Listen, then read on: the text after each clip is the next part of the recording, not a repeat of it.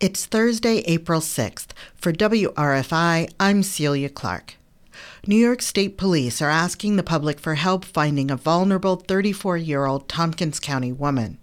Tatiana David was last seen Wednesday morning on West Hill Circle in Ithaca. She's 5'9 and weighs about 180 pounds. She has brown eyes, brown skin, and black hair. Police say she was last seen with Michael Davis in a white Jeep Cherokee with a roof rack, tinted windows, and no front plates. Police say she was abducted. Anyone with information should call the state police at 607 561 7400. If you see them, do not approach and call 911 immediately. Stewart Park has been named to the New York State Register of Historic Places.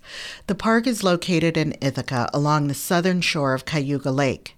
The land was historically inhabited by Cayuga people before they were displaced in the late 18th century.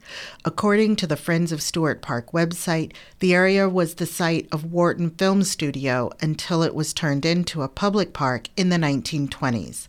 The Friends of Stewart Park group Wharton Studio Museum, and Historic Ithaca collaborated to submit the application.